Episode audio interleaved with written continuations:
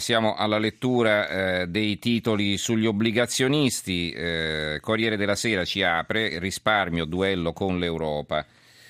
Il quotidiano nazionale anche, banche, scontro con l'Unione Europea, per Banca Italia Bruxelles vietò di salvare i risparmiatori, la replica, falso, decise Roma. Tragedia Civitavecchia, anziano suicidia dopo aver perso 110.000 euro. Il Sole 24 Ore, eh, loro aprono con eh, Pechino che eh, svaluta lo yuan. Eh, però sotto hanno un altro titolo, Banca Italia, stop dell'Unione Europea sul fondo tutela, suicida un pensionato che aveva investito 100.000 euro in bond bancari, via nazionale l'intervento è stata la scelta meno cruenta, Bruxelles replica da noi ok a più soluzioni.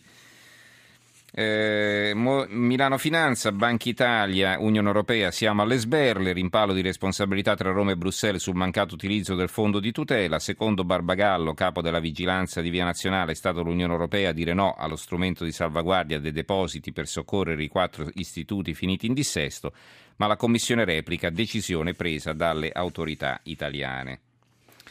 Il messaggero, Banca Italia contro Bruxelles, banche, pensionato suicida. Il fatto quotidiano, le banche fanno il primo morto. Crack Etruria e Company sui salvataggi. Banca Italia accusa l'Unione Europea che la smentisce. Pensionato si impicca a Civitavecchia, aveva perso 110.000 euro nel tracollo dell'istituto di Arezzo.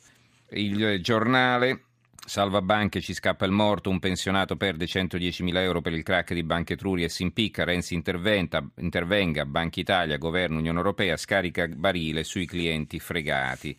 Poi eh, libero, il crack delle banche fa il primo morto, qui c'è anche la foto di Luigi D'Angelo in prima pagina, pensionato si impicca nella lettera d'addio alla moglie, accusa direttore e funzionari della Popolare dell'Etruria, perdonami Lidia, non sono riuscito a difendere i nostri risparmi, mi hanno raggirato. L'unità eh, è un titolino piccolo di taglio basso, banche risparmiatori controllori sotto accusa, un pensionato si è tolto la vita, 2,4 milioni ai nuovi vertici dei quattro istituti, Banca Italia da Unione Europea il no al nostro fondo, ma viene smentita da Bruxelles.